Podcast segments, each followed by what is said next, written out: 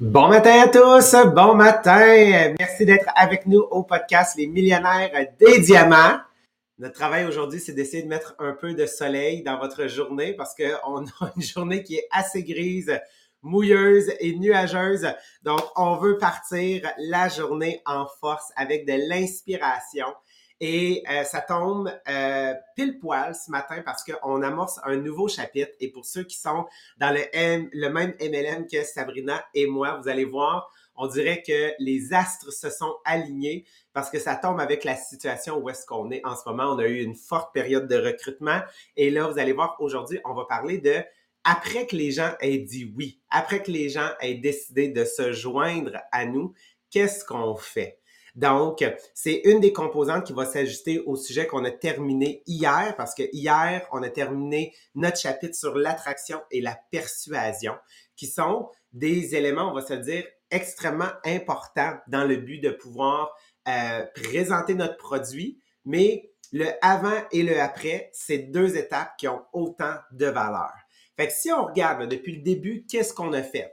On a, en fait, première des choses, découvert, puis on a mis de la clarté dans ce qu'on voulait dans notre vie. Donc, on a établi des objectifs, on a établi une vision, on a établi une mission dans le podcast.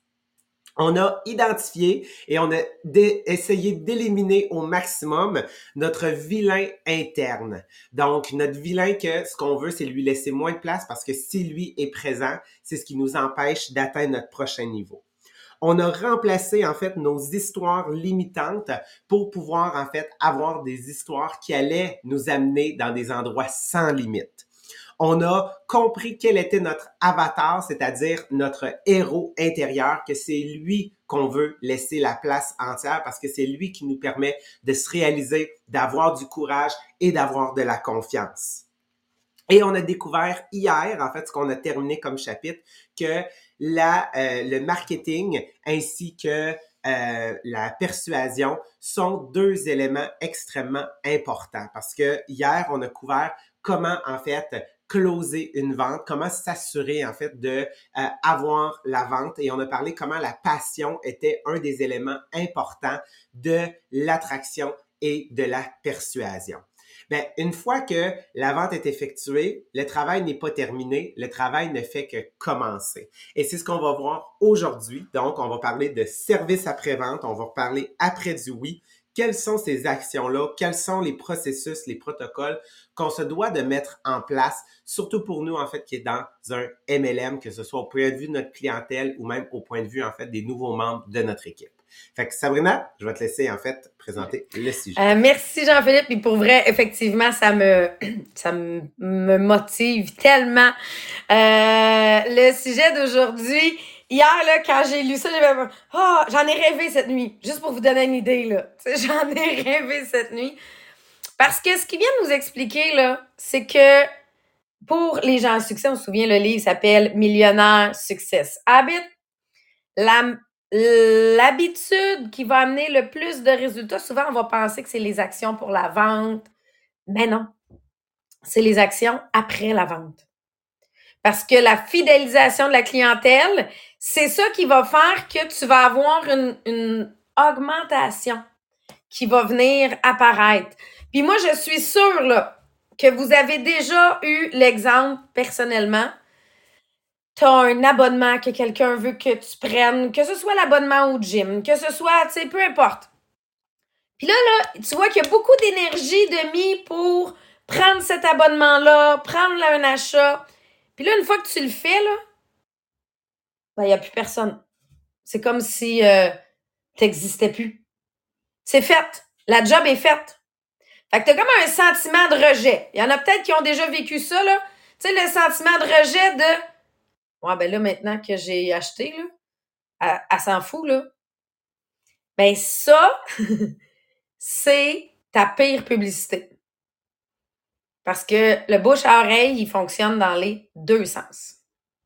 Tandis que j'ai acheté un abonnement dans une autre compagnie, puis là, tout de suite après, bon, ben parfait, c'est quoi tes besoins?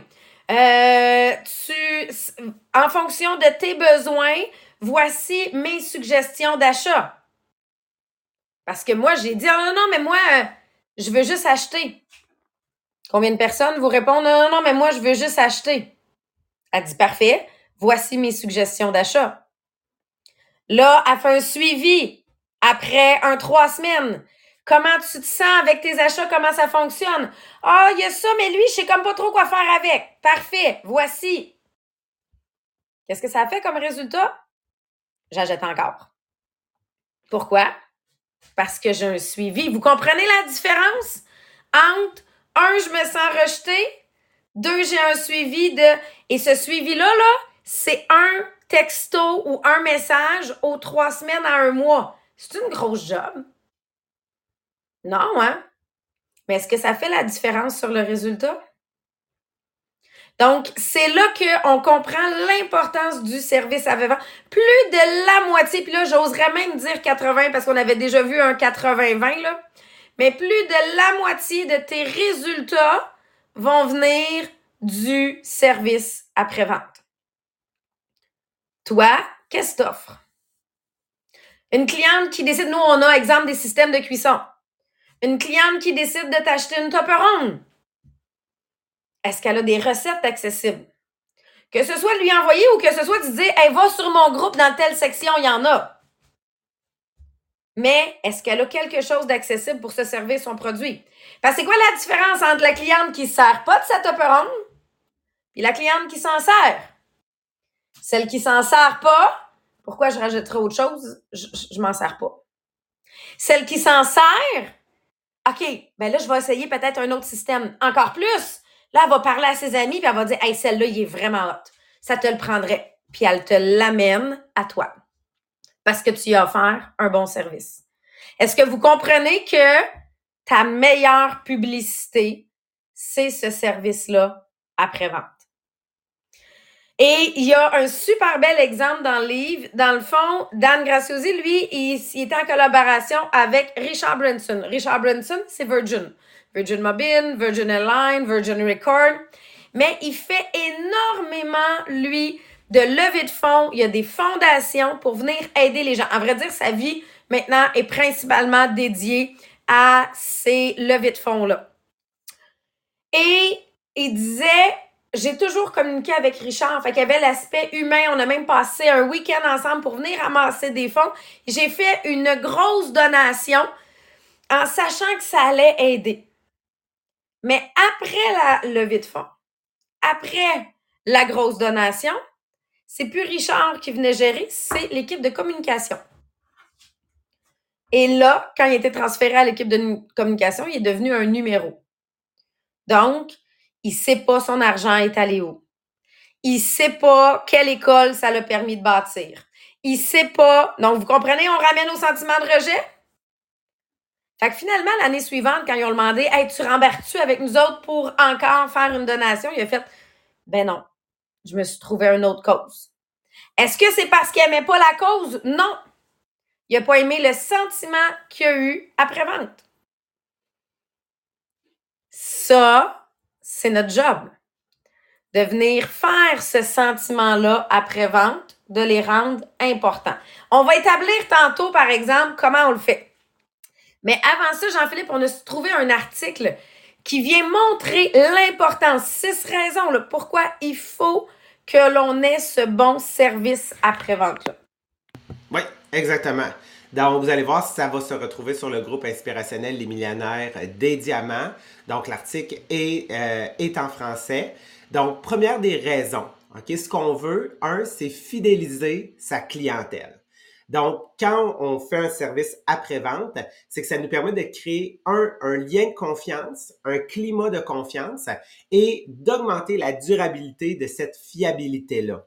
Donc, qu'est-ce qui va se passer? C'est qu'on le sait que le client, maintenant, surtout de nos jours, on achète un produit, mais en réalité, on veut acheter un service, on veut acheter un package complet. On veut s'assurer que s'il arrive quoi que ce soit, on puisse parler à quelqu'un par la suite. Numéro 2, un service, un bon service après-vente va nous aider à garder notre image de marque, ce qu'on appelle le branding. Donc souvent, les gens pensent qu'une image de marque, un branding, c'est un logo, c'est une couleur. Alors qu'en réalité, c'est beaucoup plus que ça. C'est, comme Sabrina l'a dit, c'est un sentiment. c'est un feeling. Donc, quand les gens, en fait, vont se sentir écoutés, vont sentir que l'entreprise, le service qu'ils ont acheté est présent et qu'ils ont un bon service, qu'est-ce qui va se passer? C'est que ça va augmenter la notoriété de cette compagnie-là. Donc, quand la notoriété augmente, ça fait en sorte que les gens vont se mettre à parler davantage donc de la marque. Donc ici, ce qu'il faut comprendre, c'est que nos actions vont parler beaucoup plus fort que nos paroles. Donc, le service après-vente, c'est extrêmement dans ce que je vais te voir faire plutôt que ce que je vais t'entendre dire. Donc, comme on a augmenté notre notoriété, notre image de marque, qu'est-ce qui va se passer? C'est que la clientèle va se mettre à utiliser ce qu'on appelle le bouche à oreille. Le bouche à oreille, c'est le meilleur marketing qui peut exister. Donc, la troisième raison, c'est que ça va vous aider à prospecter de nouveaux clients. Un client qui est conquis va parler à son entourage du service qu'il a reçu. Donc, qu'est-ce qui va se passer? C'est que ça va avoir encore plus d'impact que de payer une publicité pour se faire connaître. Donc, ça va vous permettre d'aller découvrir des nouveaux, des nouvelles personnes. C'est tellement gratifiant aussi d'entendre quelqu'un, hey, comment tu, m'as découvert? C'est une de mes amies qui m'a parlé de toi. Oh! Donc là, ça, ça veut dire que tu as bien amorcé ton service après-vente. Numéro 4, ben, comme les gens, en fait, parlent en bien de toi, et qu'ils ont parlé en fait à d'autres personnes, ça te permet d'acquérir des nouveaux prospects, ben, bien évidemment, ça va avoir un impact sur les bénéfices. Donc, raison numéro 4, faire des bénéfices. Parce qu'un client qui est fidélisé va avoir une plus grande tendance à vouloir revenir, acheter un produit ou un service avec toi. Et parce qu'il y a de nouvelles personnes qui sont arrivées, vont aussi en fait vouloir être enclins en fait acheter un service ou un produit avec toi. Numéro 5, un bon service après-vente, c'est pas juste une fois. OK? C'est pas juste j'ai fait un contact. C'est non, c'est comment est-ce que je vais être capable de mettre en place un système, une certaine forme d'automation à quelque part aussi qui va m'aider à rester en contact plus longtemps avec les gens. Parce que plus longtemps je suis en contact avec eux, plus ça va me permettre de, numéro 5, faciliter la promotion des produits. Donc, si j'assure un suivi, donc après-vente, utilisation pour mes membres, ben, qu'est-ce qui va se passer? C'est que dans ce suivi-là, je vais pouvoir proposer d'autres promotions. Donc, leur offrir certaines exclusivités, leur faire profiter d'être les premiers à pouvoir obtenir une nouvelle promotion. Donc, davantage de ventes et davantage de confiance. Et finalement, numéro 6, ça va nous permettre en fait de connaître les attentes de notre clientèle. Donc, un bon service après-vente, une bonne communication, un bon canal de communication va faire en sorte que les gens vont pouvoir partager quelles sont leurs attentes, quels seraient leurs désirs, qu'est-ce qu'ils recherchent, quels seraient leurs besoins pour que l'entreprise puisse continuer en fait de s'améliorer. Et lorsque un service est nouveau, un produit est nouveau, ben qu'on puisse en fait s'assurer de répondre le plus rapidement possible aux attentes en fait de notre client. Donc ça leur permet de partager leurs attentes, leurs inquiétudes, leurs problèmes, leurs suggestions pour aider à améliorer en fait l'entreprise. Donc c'est six éléments donc pour le service après-vente. Puis là, dans la liste du service après-vente, il n'est pas écrit passer la commande pour eux autres. Parce qu'il faut quand même établir c'est quoi un service après-vente. Un service après-vente, c'est fournir des outils. Donc, la personne, elle veut passer sa commande, ben, je peux lui envoyer la vidéo de comment passer sa commande. Elle, ou si elle n'y arrive pas avec la vidéo, je peux la référer au service à la clientèle. Je ne suis pas un service à la clientèle, je suis un service après-vente. Il y a comme une différence entre les deux. Ah, mais là, je me souviens plus de mon mot de passe. Service à la clientèle. Donc, je peux te montrer les outils qui sont présents. De cette façon-là, ben là, elle va choisir. Exemple, mon service à clientèle, tu as le choix courriel ou appel. Donc là, ils peuvent choisir qu'est-ce qui leur convient le mieux. Mais ça, c'est pas mon département. Donc, l'idée, c'est, moi, mon département, c'est quels sont les besoins, ton besoin, comment je peux t'aider. Donc, je vais te référer au service à clientèle, je vais te référer aux vidéos qui existent déjà, je vais te référer à notre prochaine réunion, je vais te référer à tel guide de recettes. Donc, ça, c'est mon... Parce qu'au début, Quand j'ai commencé il y a 11 ans, là, on se disait toutes que, dans mon cas, là, moi, je me disais qu'un bon service à la clientèle, c'était de le faire à sa place. Mais c'est pas ça. C'est pas de l'aider. C'est pas de la rendre autonome. C'est un peu comme si je vendais un système de cuisson puis j'allais cuisiner son souper chez eux parce qu'elle y arrive pas. Ma job, c'est pas d'aller cuisiner son souper chez eux, là. Ma job, c'est de lui montrer des vidéos, des guides de recettes, où aller les trouver. Je peux la référer sur mon groupe. Dans la section recettes, tu vas voir telle recette qui va pouvoir t'aider. Je te suggère de commencer avec elle au début. Ça, ça va te permettre de comprendre comment elle fonctionne. C'est ça. Parce que des fois, on vient passer notre énergie et notre temps sur quelque chose qui n'améliorera pas mon service à la clientèle. L'idée, c'est est-ce que je réponds à un besoin?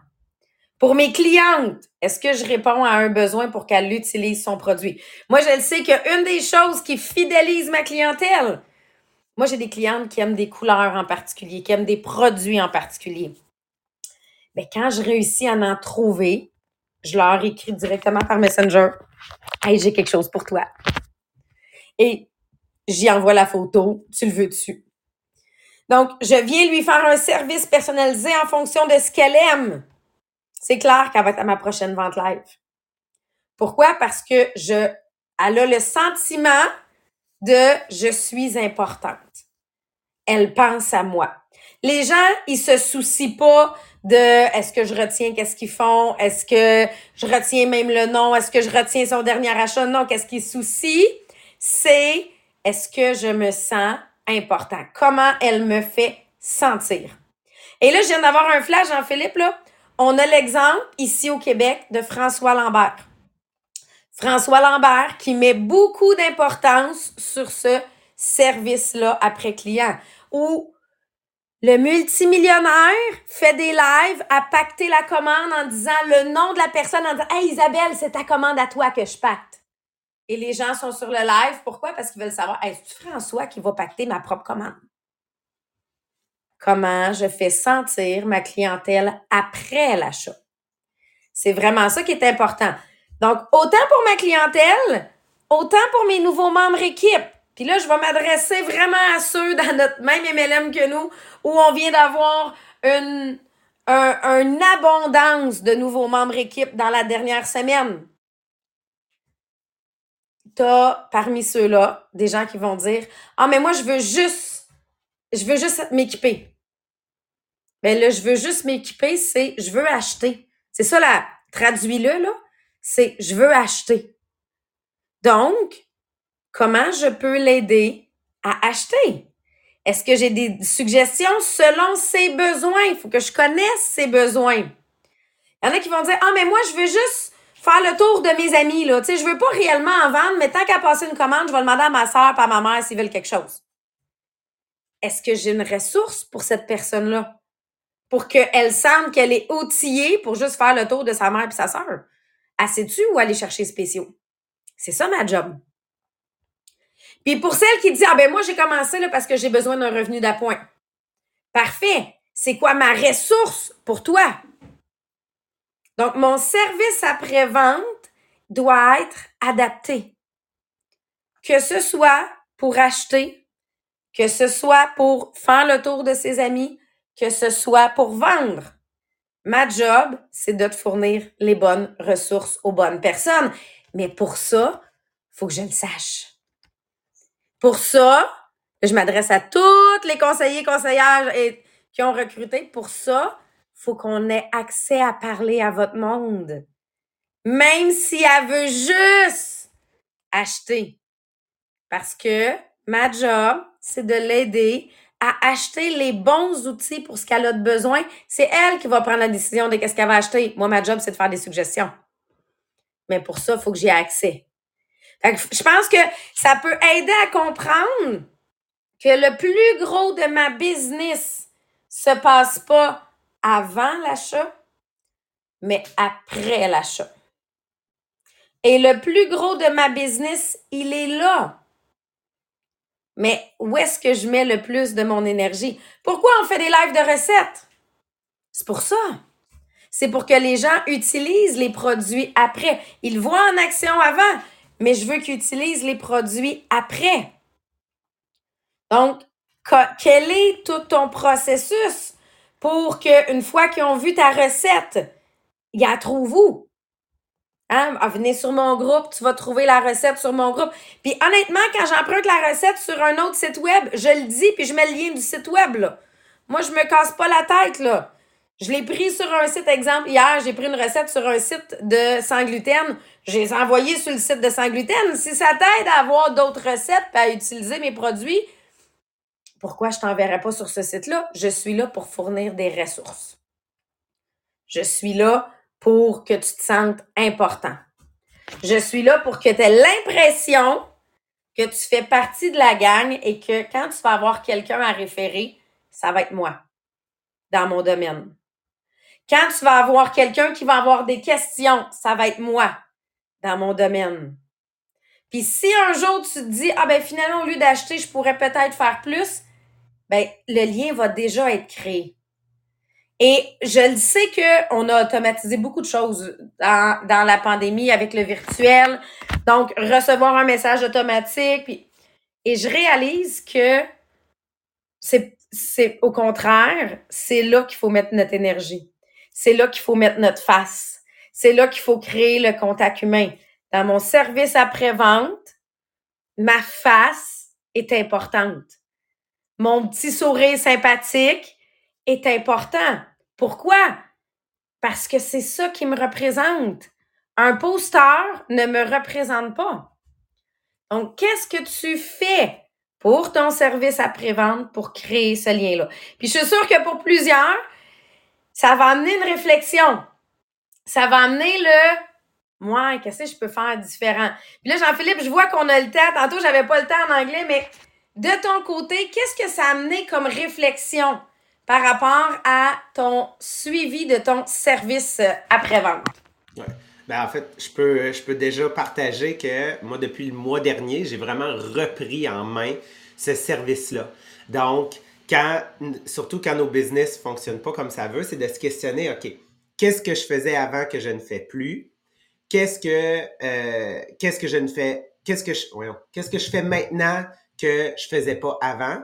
Qu'est-ce que je peux intégrer de nouveau? Qu'est-ce que je peux essayer que j'ai jamais eu la chance d'essayer? Donc, je me pose toujours ces questions-là et ma réflexion du mois dernier, c'est qu'il fallait que je reprenne effectivement ce service après-vente-là avec les nouveaux membres de mon équipe. Et ce que ça a donné comme résultat, c'est que ça l'a donné en fait quatre nouveaux représentants en fait qui veulent vendre.